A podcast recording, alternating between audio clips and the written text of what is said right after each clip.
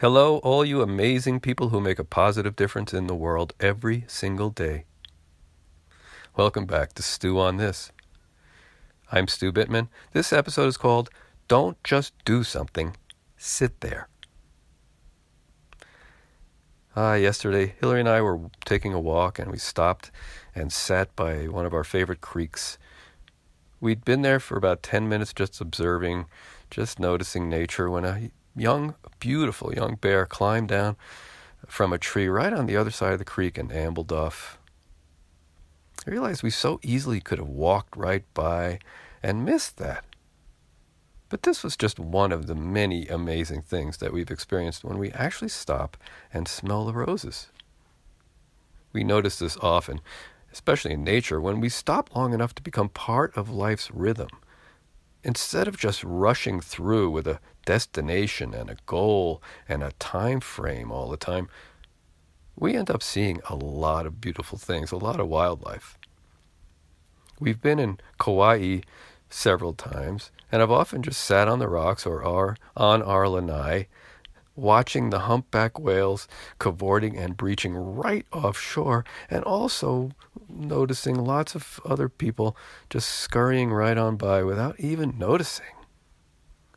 This is always sad for me, and it also reminds me that our world has adopted busyness and hecticness and doing as its normal routine, as its normal pace. And this has become a form of violence that we do to ourselves and to others.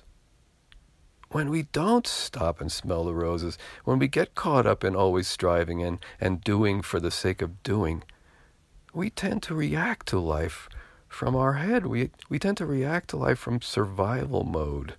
When we don't stop, every encounter, every detail inflates in importance. Everything seems more urgent than it really is. And we react from our reptile brain instead of responding from our heart. And that usually shows up as forms of violence, such as judgment and separation and anger and hate. I believe that when we don't, when we don't stop, we become part of the problem in the world. When we rush around, also, life seems more dangerous and actually becomes more dangerous. Even a little rock on the road can become a lethal thing if we're driving our motorcycle too fast. It's really interesting to me that there's a common expression in our language that goes, don't just sit there, do something. But there's a healing for ourselves and for the world that we can all contribute to. And it's something my first meditation teacher used to say often, and that is don't just do something, sit there. Don't just do something, sit there. Uh, we just came back from the ocean, and there was lots of just sitting there. And that combined with being out of our normal routine, I think contributed to us not only seeing lots of wildlife, but it pointed out another huge gift. It not only contributed to our peace of mind and to the healing of the world, but we noticed how amazing the world is how incredible life is and how juicy our experience of life can be.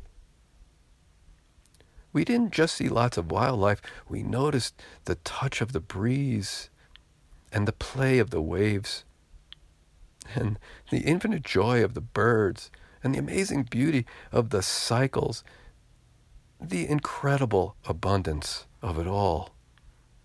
Folks, life is juicy, and we miss out on a lot of the sweetness and juiciness when we get caught up in just being busy.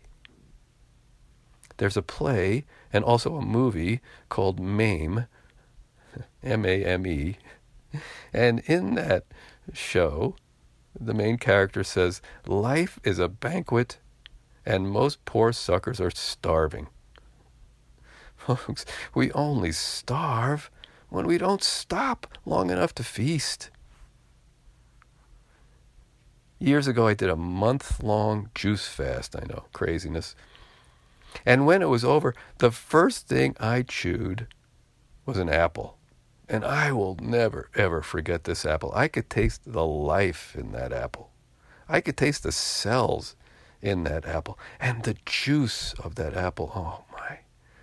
It was like ambrosia. Well, sadly, it wasn't too long before I didn't I did not give eating so much attention and an apple kind of just became an apple again. But that moment was a metaphor for what's possible in every moment. To experience life in all its juiciness, all its freshness, all its vitality, all its beauty, all its wonder. Hmm. William Blake begins one of my favorite poems with the words To see a world in a grain of sand and a heaven in a wildflower. Hold infinity in the palm of your hand and eternity in an hour. Folks, when we don't just do something, and actually sit there, we can indeed experience eternity in an hour. In fact, we can experience eternity in a single moment. Because eternity is not living forever, it's not an endless life. Eternity, for me, is the eternal depth, the eternal juiciness, the infinite possibilities of each and every moment that we can always experience but are generally flying right by in rushing and grasping for the next moment. The current world situation reminds me that living forever has become more important than living the depth of each moment. And though I say this with great love and compassion, it also seems to me that the idea of not living forever and the fear of death has contributed to a lot of choices people have made that were not completely congruent with their core beliefs. So, while the world continues to do its thing, don't just do something, sit there.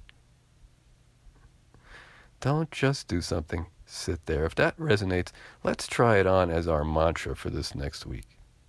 Let's see how it feels, and maybe we'll want to do it again the following week. Because if busyness is a violence in the world, then stopping to smell the roses is a healing. Not only for ourselves, but for the world. And besides that, there's a lot of juice in life still unsqueezed for all of us. I, for one, intend to squeeze every last drop I can while I can. Hmm stew on that. And I will see you next week.